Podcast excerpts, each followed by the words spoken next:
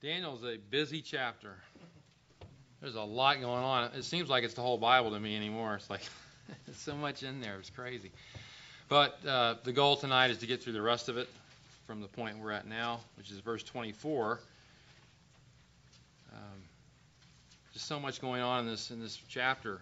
We started off with Nebuchadnezzar's dream. He had this dream, as you know, and he was very anxious about the dream, troubled about it, wanted to know the interpretation of it, and uh, he asked, as you remember, he asked his wise men to tell him the dream and the interpretation. They weren't able to do it, and uh, he threatened to kill all his wise men if they couldn't do it. Daniel intervenes. We saw that last week, and goes before King Nebuchadnezzar and asks him for time to uh, be able to come up with the answer.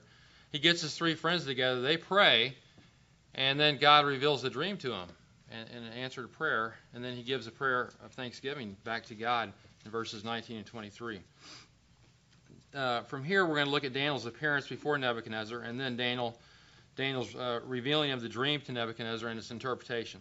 So we'll begin in verses 24 to 30, and we'll talk about the fact that Daniel now testifies to Nebuchadnezzar.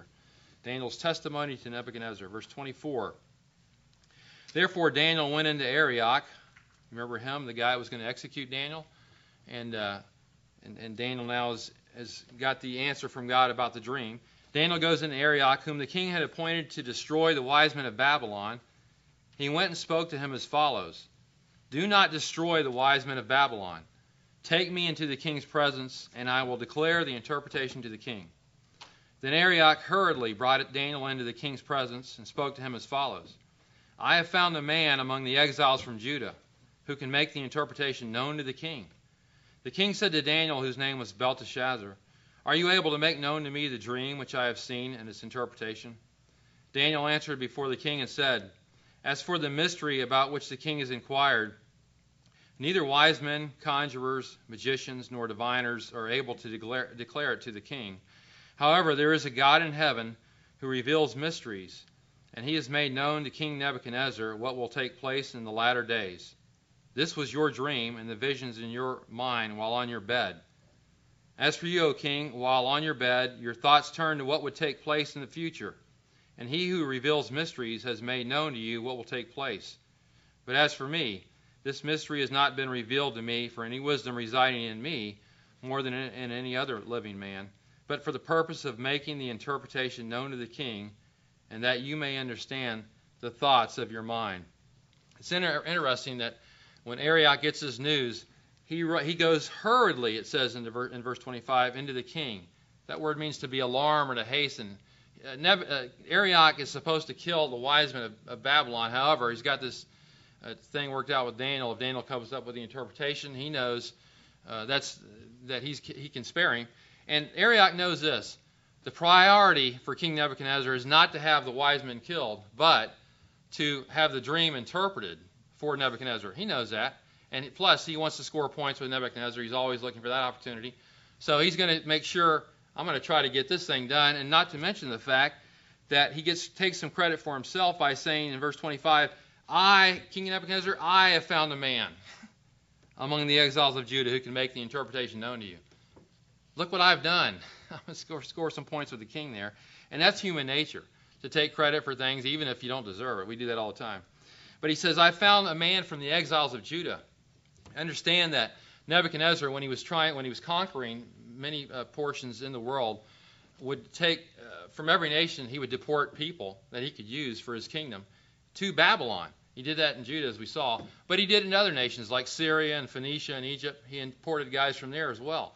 And so he specifies, look, this guy is actually from Judah, and he tells the king that. Well, the king's already met Daniel besides that.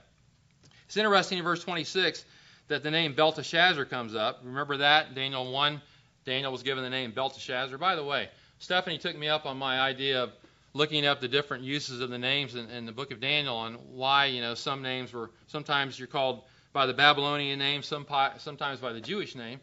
And it seems, as you would imagine, that in different contexts, like in the Jewish context, they're using Jewish names, but when they are in, in front of the Gentile leaders, they're being called by the uh, by the Babylonian names, but that's not always the case. Daniel 5 is an example where they're not necessarily, but as a general rule, they are. So I thank you, Stephanie, for that.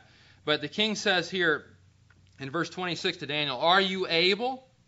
Are you able to make known to me, get this, both the dream and the interpretation? You know how I am about this. I don't want just the dream, I mean, just the interpretation. I want the dream as well. Are you able, Daniel, to do both of these things?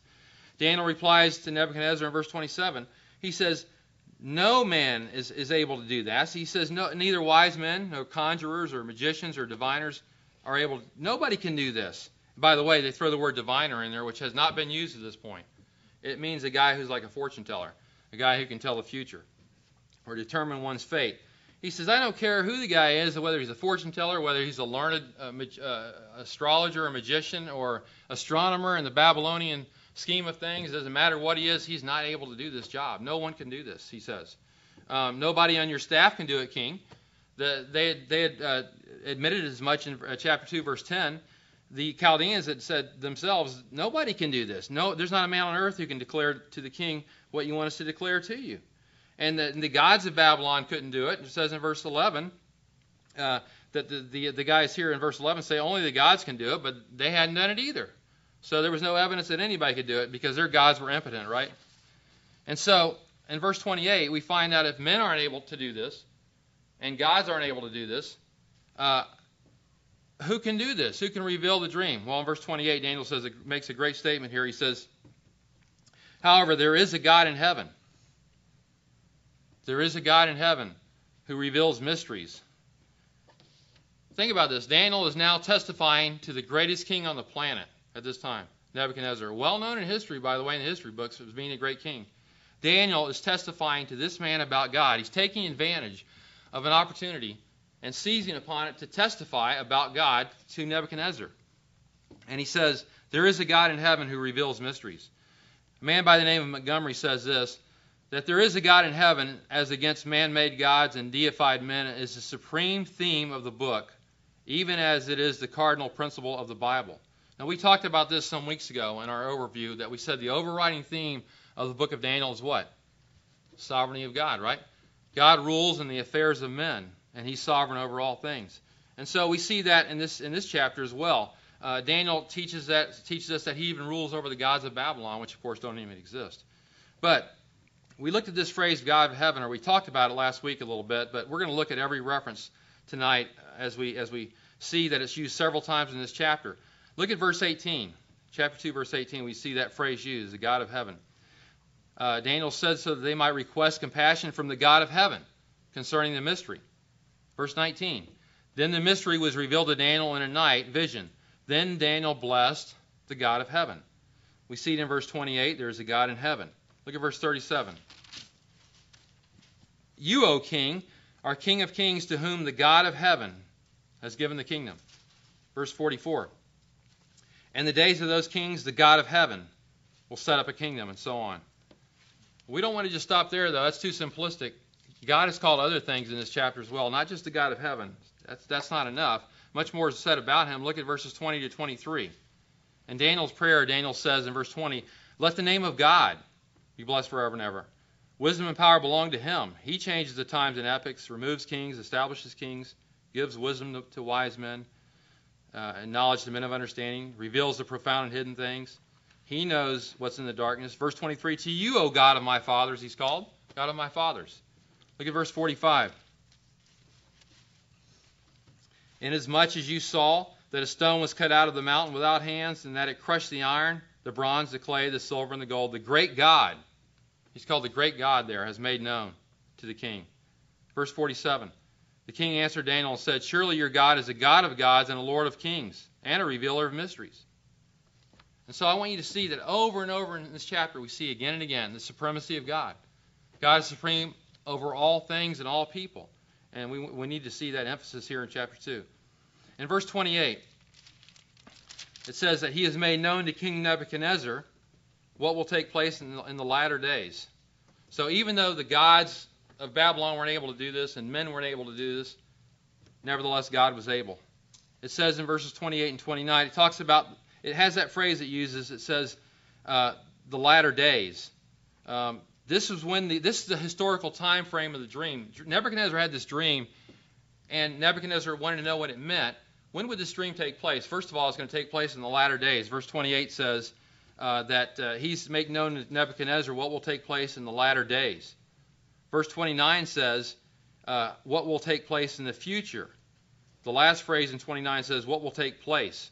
So this dream regards the future, the latter days.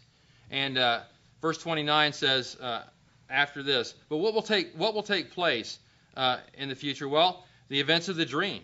And uh, the time period, this is interesting, the time period uh, of this, uh, of this dream refers or stretches to from Nebuchadnezzar until the millennial kingdom on earth.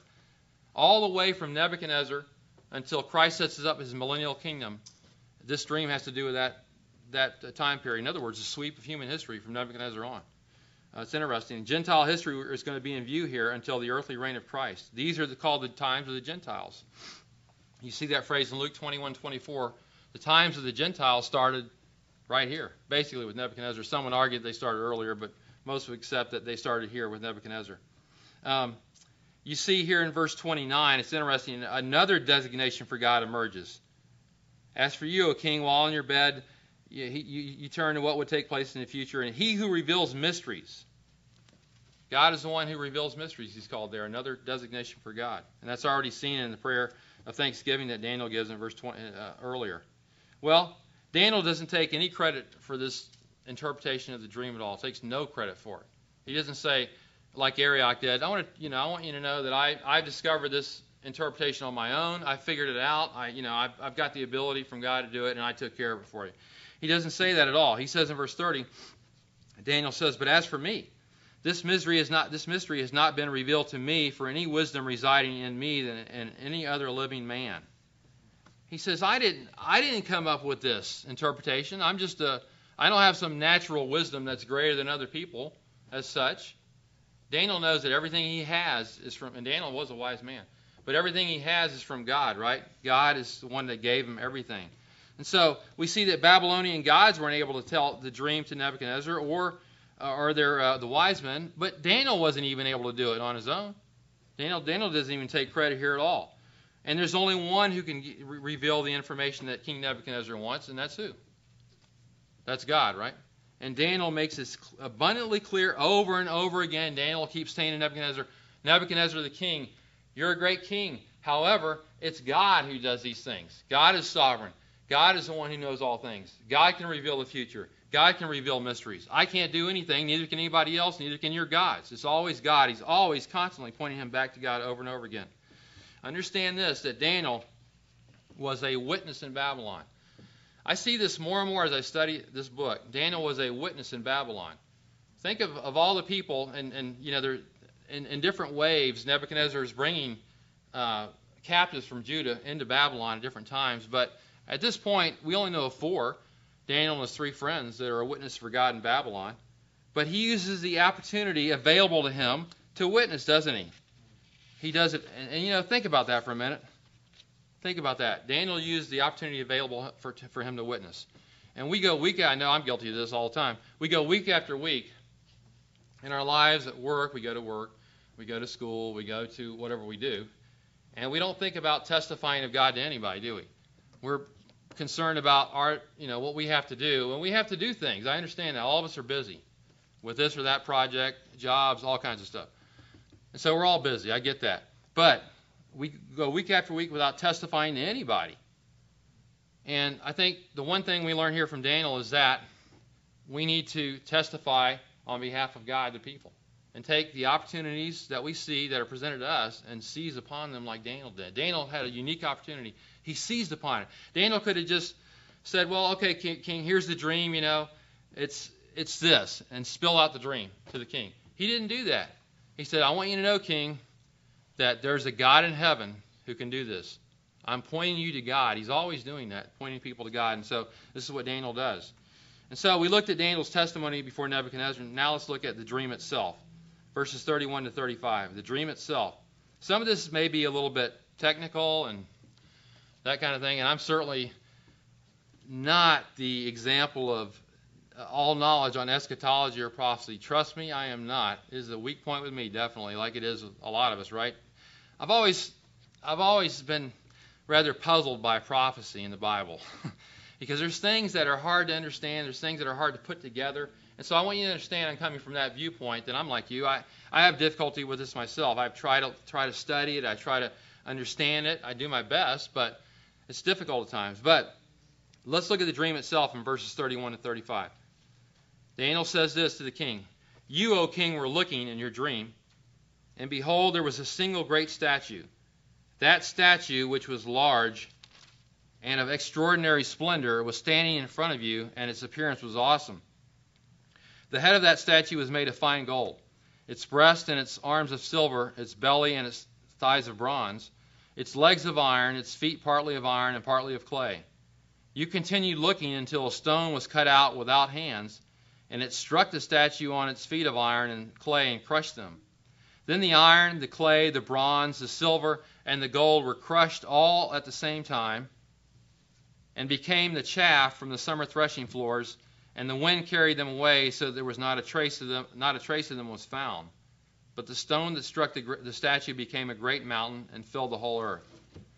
Well, I want to just give you some observations about this dream before we go into the interpretation. First of all, what did Daniel see? He saw a statue conforming, corresponding to a human form. Big statue, huge statue. It was large, it was enormous, actually. It had a brilliant appearance. Uh, the word there in, uh, is used in verse 31, extraordinary splendor. It means it was very bright, maybe reflecting uh, off the sun or something.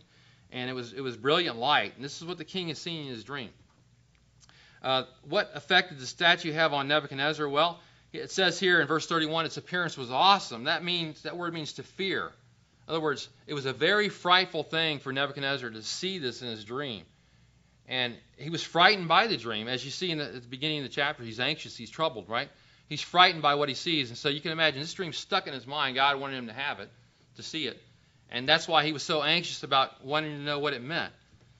And notice the, the metals, how they start with gold, they go to uh, silver, then bronze, kind of like the, uh, I, think, I thought of the Olympics when I was going through this.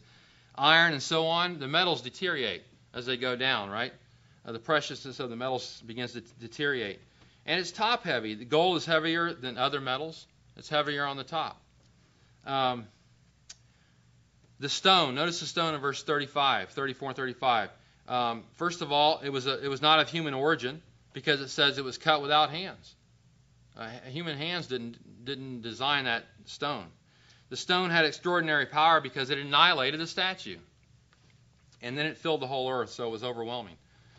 Can you see why the dream puzzled Nebuchadnezzar and why he was anxious about it? It's very difficult. You're, having this dream, you're thinking, man, what, what is this? And I don't think it's because Nebuchadnezzar ate too much pork the night before horse flesh.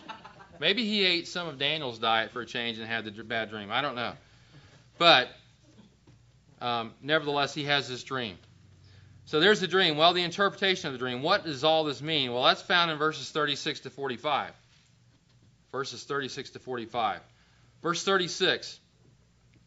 And let's read the first uh, the first section of this through verse uh, 38. Well, let's read the first three verses at any rate. This was the dream. Now we will tell its interpretation before the king. You, O king, are the king of kings, to whom the God of heaven has given the kingdom, the power, the strength, and the glory. And wherever the sons of men dwell, or the beasts of the field, or the birds of the sky, he has given them into your hand and has caused you to rule over them all. You are the head of gold. It's interesting in verse 36, he says, This was the dream. Now we will tell its interpretation before the king. Well, who's we? Is Daniel, is his friends standing by him? Uh, uh, Mishael, Hananiah, and Azariah, are they standing next to him and the four are together? now we're going to tell you the dream. They're not there.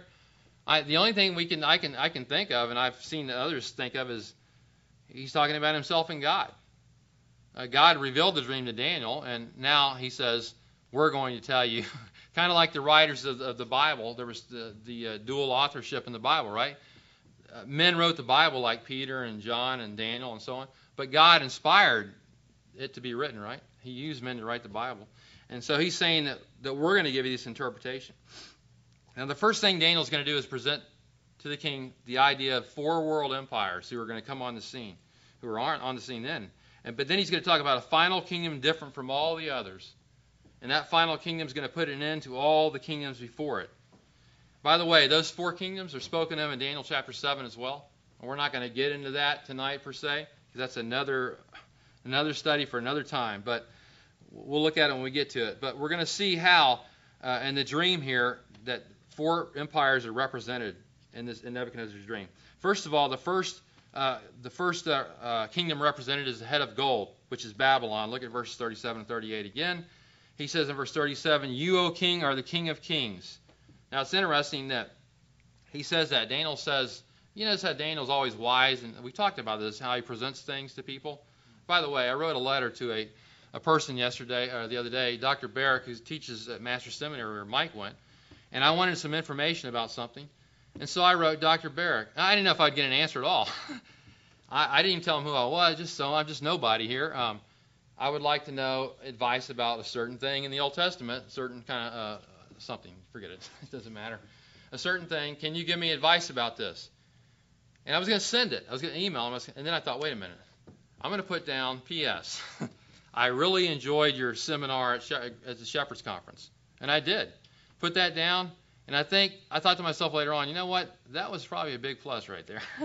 I got a mail back, with email back within five minutes from him with the information I wanted. He said, "Thank you for the encouraging words." Well, Daniel, and I'm not trying to put myself up with Daniel. I'm just saying that Daniel always did that kind of thing. He was always wise in the way he presented himself to the king, and he says, "King, you're the king of kings here." You know, Nebuchadnezzar was the supreme monarch over all his generation.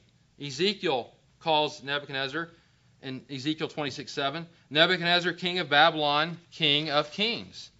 He's a great king, supreme king. And then he goes on to say um, in verse 37, You're the king of kings to whom the God of heaven has given the kingdom, the power, the strength, and the glory. God of heaven has given you this right to be the king. He's given you the opportunity to be king, the authority to be the king. So once again, have you noticed how Daniel does this? He bypasses all the gods of Babylon.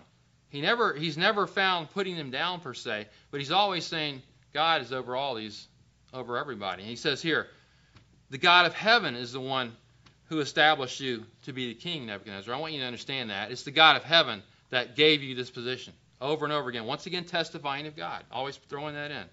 And that verse is, that truth is repeated in verse 38 and expanded upon. Um, he says, you know, wherever the sons of men dwell, and we saw this in another passage, I think it was in Jeremiah, or the beasts of the field, the birds of the sky, he's given them into your hand. He's caused you to rule over them all. You're the head of gold. You're the supreme authority in all the world. You're the king, the great king. God has given you as much authority as he possibly could give to any man. You rule over all, even over the animals. I mean, everything's subservient to you. You're, you're the great king. You're the head of the head of gold. And you know, in a very real sense, Nebuchadnezzar was the greatest king in the Babylonian Empire. In fact, he really was the Babylonian Empire. As we talked about the fact that he was did all a lot of the architectural work, believe it or not, for that kingdom and designed a lot of things, the hanging gardens that were one of the seven wonders of the ancient world, and so on and so forth. He was Babylon in many senses. He reigned for 43 years, um, and when he was when his reign ended, the Babylon only lasted for 23 more years before it was taken over by another nation. And so Nebuchadnezzar, he says, "You're the head of the gold. You're the top of the chain." You're the man. But then he goes on to the second kingdom in verse uh, 38. I'm sorry, verse 39. He says, After you there will rise, arise another kingdom inferior to you. Now, he doesn't say very much about this kingdom at all, just that one little phrase. After you, after you, king, there will arise another kingdom inferior to you. And that's the breast and arms of silver. It doesn't say that here, but it tells us back in earlier in verse 32 that would that was the next one down. And that would be Media Persia. How do we know it was Media Persia? Because we look back in history and we know that Babylon was the first one because Daniel makes it clear. First great world empire mentioned. The second one after that was Media Persia. Um, he says there's going to be another kingdom inferior to you. Now, why was Media Persia inferior to Babylon? Was because they didn't have as many uh, a great, uh, you know, a big, uh, a big as, of an empire that Babylon had? No, they had a bigger empire than Babylon had. But it's thought that because Babylon, you know, Nebuchadnezzar was uh, was a, a, brilliant guy, and Nebuchadnezzar had a a great central authority and organization in his government. Like, was very was very good at what he did, and Media Persia didn't have that. So maybe in that sense it was inferior. At any rate, it was inferior in some way to Babylon. And so he says to you, he says to Nebuchadnezzar, King, a nation's going to come. They're going to they're going to be next in line. After you go down, it's going to be and, and we find out in history it's Media Persia. Now that's that there was two parts of the division of that empire, Media slash Persia. Doesn't mean they were divided. They were one kingdom, but they were there was that those two parts to it. Um, there's a third kingdom here mentioned here in verse 39, the second part of verse 39. Then another third kingdom of bronze, which will rule over all the earth. Another third kingdom of bronze. Who was that? Does anybody know? Greece, right? Greece was the next one in history that came on the scene and ruled. And uh, that was, uh, does anybody know who the ruler of Greece was? Alexander the Great, or we could say the great Alexander the Great, because the guy was military, a brilliant military strategist, and what he did, I think he conquered the world by the age of 32. And uh, the guy was uh, brilliant, but he he conquered Media Persia in 332 BC, and uh, defeated them. And we have, we're not going to go into history lessons here about all these nations, just to just to give you some dates. But Greece ruled for about 185 years uh, during that time period until 146 BC. And they ruled, uh, it says here, that he's going to rule over, over all the earth. And, you know, uh, Alexander the Great was swift in his uh, capacity to go and, and conquer and destroy and get, and get territory. And, uh, in fact, his empire extended further than all the other three. It was it involved. It went all the way from Egypt and Europe to India. He conquered a lot of territory, and so he was on the scene for a while. But then, in verses 40 to 43, we find there is a fourth kingdom, and that kingdom would be what? The kingdom is Rome. So we have Babylon first, second Media Persia, third Greece, and fourth Rome. Like I said, some of this is technical, so just stay with me. Verses 40 to 43. Then there will be a fourth kingdom as strong as iron, inasmuch as iron crushes and shatters all things. So, like iron that breaks in pieces, it will crush and break all these in pieces. And that you saw the feet and toes, partly of potter's clay, partly of iron. It will be a divided kingdom, but it will have in it the toughness of iron, inasmuch as you saw the iron mixed with common clay. As the toes of the feet were partly of iron and partly of pottery, so some of the kingdom will be strong and part of it will be brittle. And in that you saw the iron mixed with common clay, they will combine with one another in the seed of men. They will not adhere to one another, even as iron does not combine with pottery. And so you have the fourth kingdom, Rome. And it's described in verse 40 like iron. Uh, and iron has strength, as you know, and, and iron is strong and, and, uh, tends sh- and it shows its power. You see these phrases, uh, these words in verse 40 to describe Rome. They, it says they're strong like iron. They crush, they shatter, they break in pieces. They crush and break all things in pieces. And that, that was the Roman Empire. I mean, they were that way. They were fierce in, their, in the way they ruled. They ruled with an iron fist. Stephen Miller says this Rome ruled the nations with an iron hand, and like a huge iron club, shattered all who resisted its will. I mean, they dominated uh, for I think some 500 years, from 146 BC when you know Greece was when they knocked off Greece until 300. 95 AD for 500 years. I mean, that's a long time to rule. And then the then they divided into two uh, parts, and the Eastern Empire went all the way till 1453 AD. Some say that, and I don't have any particular research on this. Some say that the kingdoms really never ended in certain ways. So it's something for you to study again, Stephanie. Maybe you can look that information up for me. anyway, uh, it says here that, that Rome's going to crush and break all these in pieces. Uh, another quote from Stephen Miller Each previous empire was absorbed by its conqueror. Therefore, when Rome conquered Greece, it overcame the empires previously defeated and absorbed by Greece. So that happened. Well, in verses 41 to 43, there's different, a couple of different views on this, these verses, but I'll tell you what the premillennial view is, and that is this: Some understand the feet and toes of iron and clay to be a further description of ancient Rome. But others say, no, it's not that. It's refer- referring to an empire that are, is going to rise in the last days that has a connection with ancient Rome. And that's what the view that we would hold. We're, we, our church holds the premillennial view of, of uh, eschatology or prophecy. And if you say, well, I don't hold that view, that's fine. I mean, this is our doctrinal statement says this. This is what we as a church hold to. Um, say if you disagree with that, that's that's you know that's up to you. But um, the key to understanding this right here is in Daniel 2 44 and 45. Let's read those verses right now. We'll, we'll come to them later. In the days of those kings, the God of heaven will set up a kingdom which will never be destroyed. And that kingdom will not be left for another people. It will crush and put an end to all these kingdoms, but it will itself endure forever. Inasmuch as you saw that a stone was cut out of the mountain without hands, that it crushed the iron, the bronze, the clay, the silver, and the gold, the great God has made known to the king what will take place in the future. And so we, we believe that God will set up a kingdom on earth, an earthly kingdom, an earthly reign of Christ, and, and, and later on down the road. And that's inaugurated at the second coming of Christ, not, you know, not right now, or whenever Christ comes. And it's not the spiritual reign of Christ in our hearts, by the way. By the way, Pastor Mike, I think in the next couple of weeks is going to present a, on a Sunday night a uh, an overview of eschatology or prophecy. Last things. He's going to go through this and present a kind of map the whole thing out so you can see all this clear. But this is not the spiritual reign of Christ in the hearts of people. Some people take it that way, that Christ is reigning spiritually in your heart, and that's the reign of Christ. Well, we take it in a normal, by the way, when you interpret the Bible, interpret it in a normal, plain sense. I'm not using the word literal, you could, but with literal, some people don't understand that. Just ter- interpret the Bible like normal, plain literature. There's metaphors in the Bible, and there's similes, and there's lot, a lot of things that you would have in literature. And so just interpret it that way, and not make it. Don't spiritualize it and make it or allegorize it and all that kind of thing.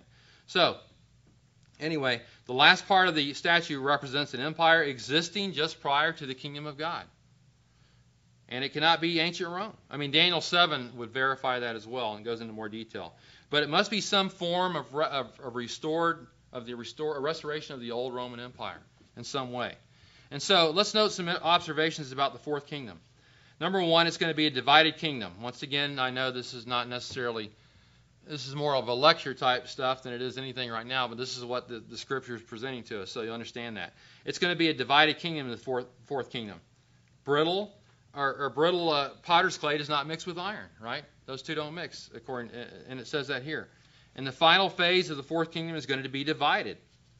There's going to be a number of divisions that make up the, fourth, the final phase of this kingdom, the Roman Empire, the uh, restored Roman Empire. And it's going to be some kind of a federation rather than just some single entity. That's the first observation. It's going to be a divided kingdom. Secondly, it's going to be it's going to be divided kingdom and yet and yet uh, together. Uh, secondly, it's going to be uh, it's going to be powerful as a whole because it says in verse 41 it, it has the toughness of iron in it. So on the whole, it's going to be a strong empire. However, according to verse 42, certain divisions of it are going to be weak while others are stronger. Verse 42, as the toes of the feet were partly of iron, partly of pottery, so some of the kingdom will be strong, part of it will be brittle. So it's not going to be all just super strong. There's going to be a mixture in it. Uh, Fourthly, this restored empire in the future will constitute one kingdom but never become truly one people. It says in verse 43, they will combine with one another in the seed of men. What in the world does that mean? They will combine one another in the seed of men. Well, Keil and Delitzsch, who are Old Testament scholars, wrote this. They said, the figure of mixing by seed is derived from sowing of the field with mingled seed. In other words, Sandy out there and, and our people in our neighborhood are planting uh, different gardens and seeds and so on, and they might they might mix up uh, corns, uh, planting corn for seed and, and uh, seeds for peas and so on and so forth. And this empire is going to be like that. It's going to make, it's going to be different. Everybody's going to have what makes up this empire is going to have separate cultural uh, differences, and there's going to be national identities that are going to main, be maintained, yet all coming together. But they're still going to have these separations and divisions among them. So it talks about that. Well, fifth observation, since this image has a human form, the number of toes is assumed to be 10. Make, is that common sense or not? Uh, assumed to be 10. And that corresponds, and once again, we'll get to Daniel 7 when we get to Daniel 7, okay? Just accept it for right now, we'll look at it later. The 10 toes correspond to the 10 horns of the fourth beast, like this is the fourth kingdom in, in Daniel 2, the fourth beast in Daniel 7. And that talks, that's talked about in Daniel 7:24 which talks about the kings or the kingdoms. So, the final form of the empire will be made up of 10 kingdoms or nations. It's the same thing that John talks about in Revelation 13:1 and uh, Revelation 17. Mike's going to go over that. Uh, that there's going to be 10 nations. And so, to summarize what I just said, shortly before the second coming of Christ, there will be a 10 nation coalition of unequal strength arising out of the ruins of the ancient Roman Empire. This is the fourth kingdom in its final form, Daniel 7 says that from this empire will come the Antichrist. And as we get more into the book, we'll see that in Daniel 7. All right, the final kingdom here, the earthly kingdom of God, verses 44 and 45. Let's read. Let's let's look at some observations about that, and just hang in here. First of all, this kingdom will be established in the days of those kings. Look at verse, 4, verse 44. In the days of those kings, the God of heaven will set up a kingdom. What's he talking about? What kings? Well, the kings that were are going to be in the, in the in the restored Roman Empire or whatever you want to call it. Those kings, in the days of those kings, um, symbolized by the feet and, and the toes of the statues. So in verse 34, when the you see here in verse 34, when the rock struck the feet of the statue, it, meant, it means that Christ is establishing his earthly rule on, on, on, in, the, in the earth. So it's going to be established in the days of those kings at that time period when they had the restored uh, Roman Empire. Secondly, this kingdom will be of divine origin, verse 44. It says, In the days of those kings, the God of heaven will set up a kingdom which will never be destroyed. This is not an, a kingdom of earthly origin, but rather of divine origin. God's going to set it up. Once again, it uses that phrase, God of heaven. Thirdly, the kingdom will be indestructible, verse 44. It says in verse 44, that kingdom will not be left for another people.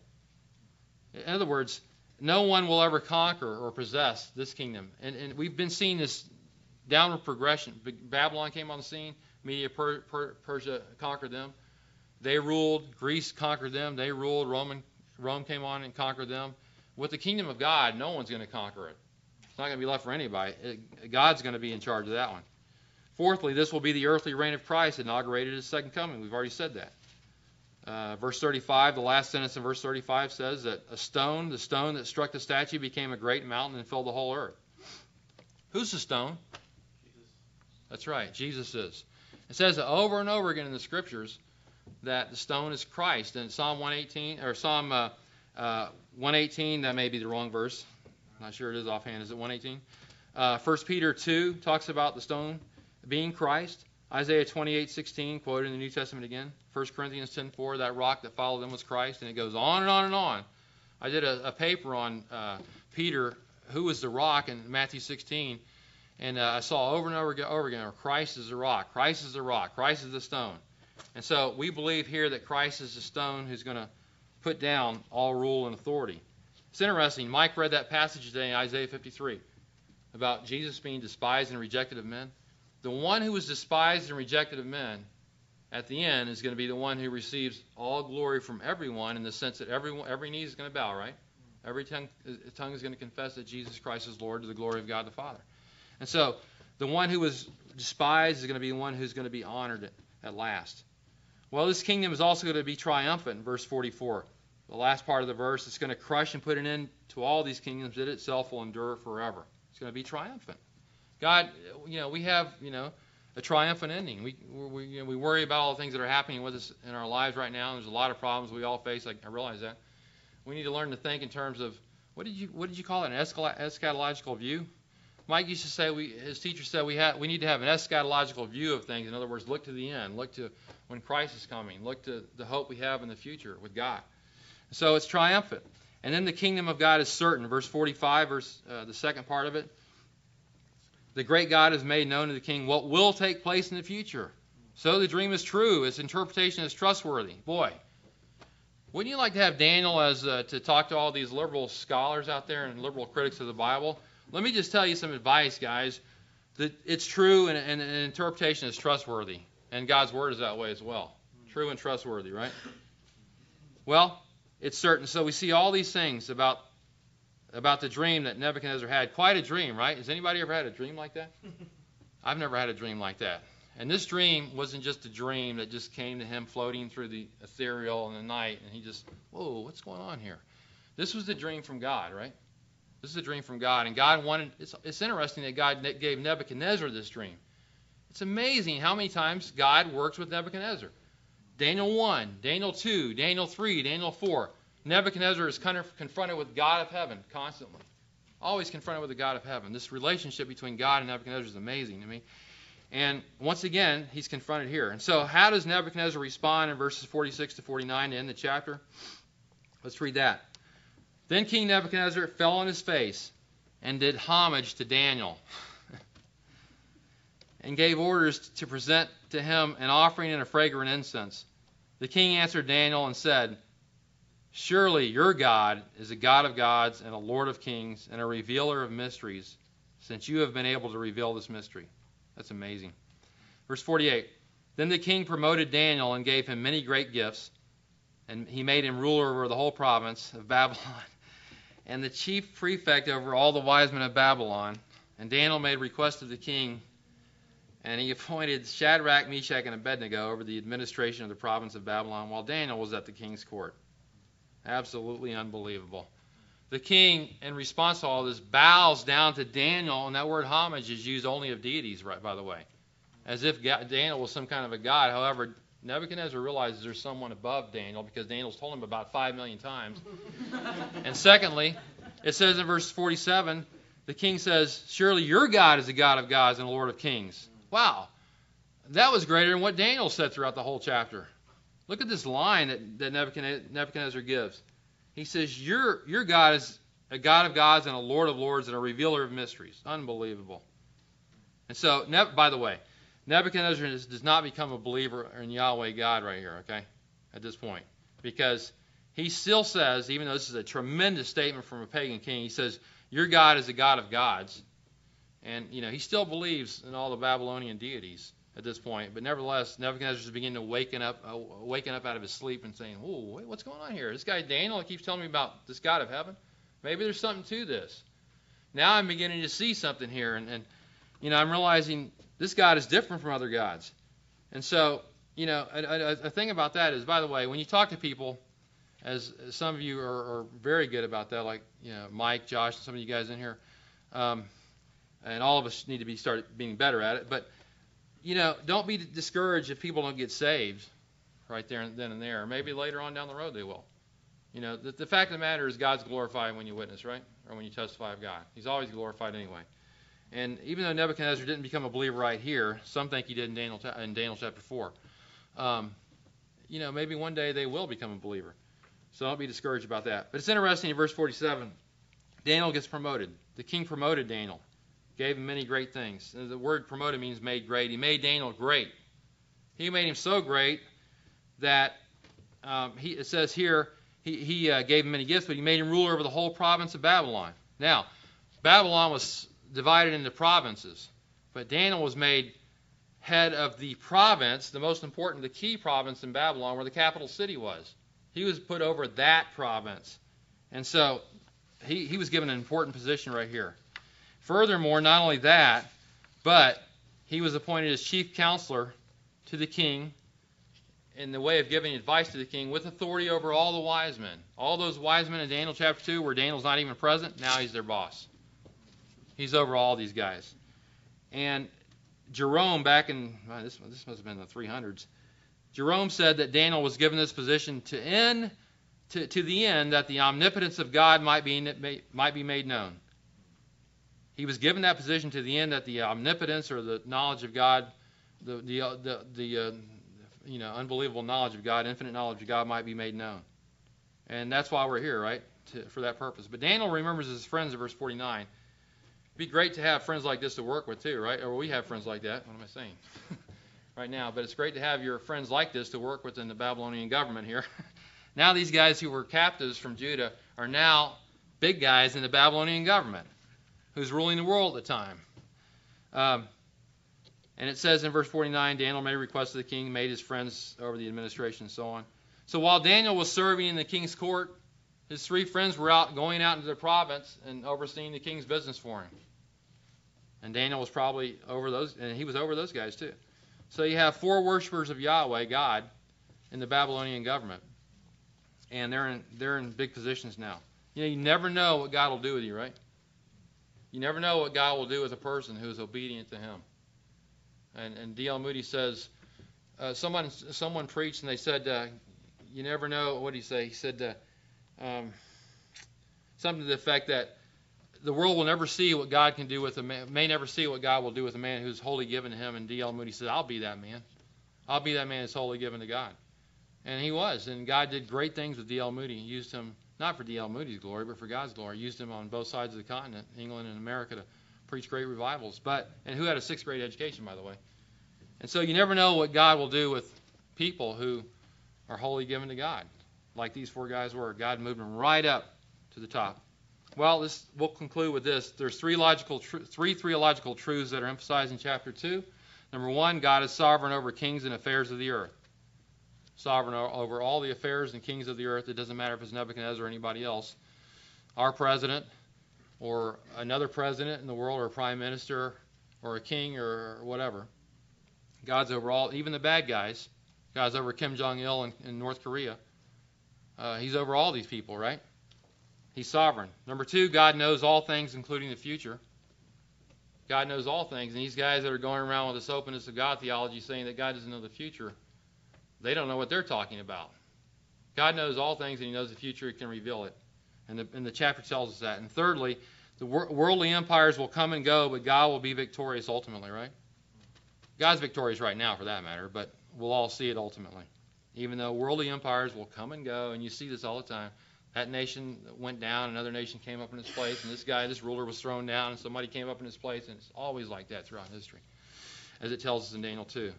Whether it be Babylon or Media Persia or so on, they're coming and going. God's always there, right? So let's recognize and remember how great the God is that we serve, right? Greater than all, above all, and that's who we serve. We should be thankful for that. All right, well, let's pray, and we can, uh, when uh, if you have any questions about this, you, you can ask Mike Sprott when he presents his eschatological program for the ages. Let's pray. Lord, we do thank you for this time together, and we just pray that you might uh, help us to learn from the chapter that you've given us here and uh, help us to uh, be those that would testify of you. First of all, help us to glorify you and realize uh, who you are in our lives, realize you're the great God who's over all things. And we just pray that uh, bring us safely home to our house tonight and that we'll serve you this week. Praise in Christ's name.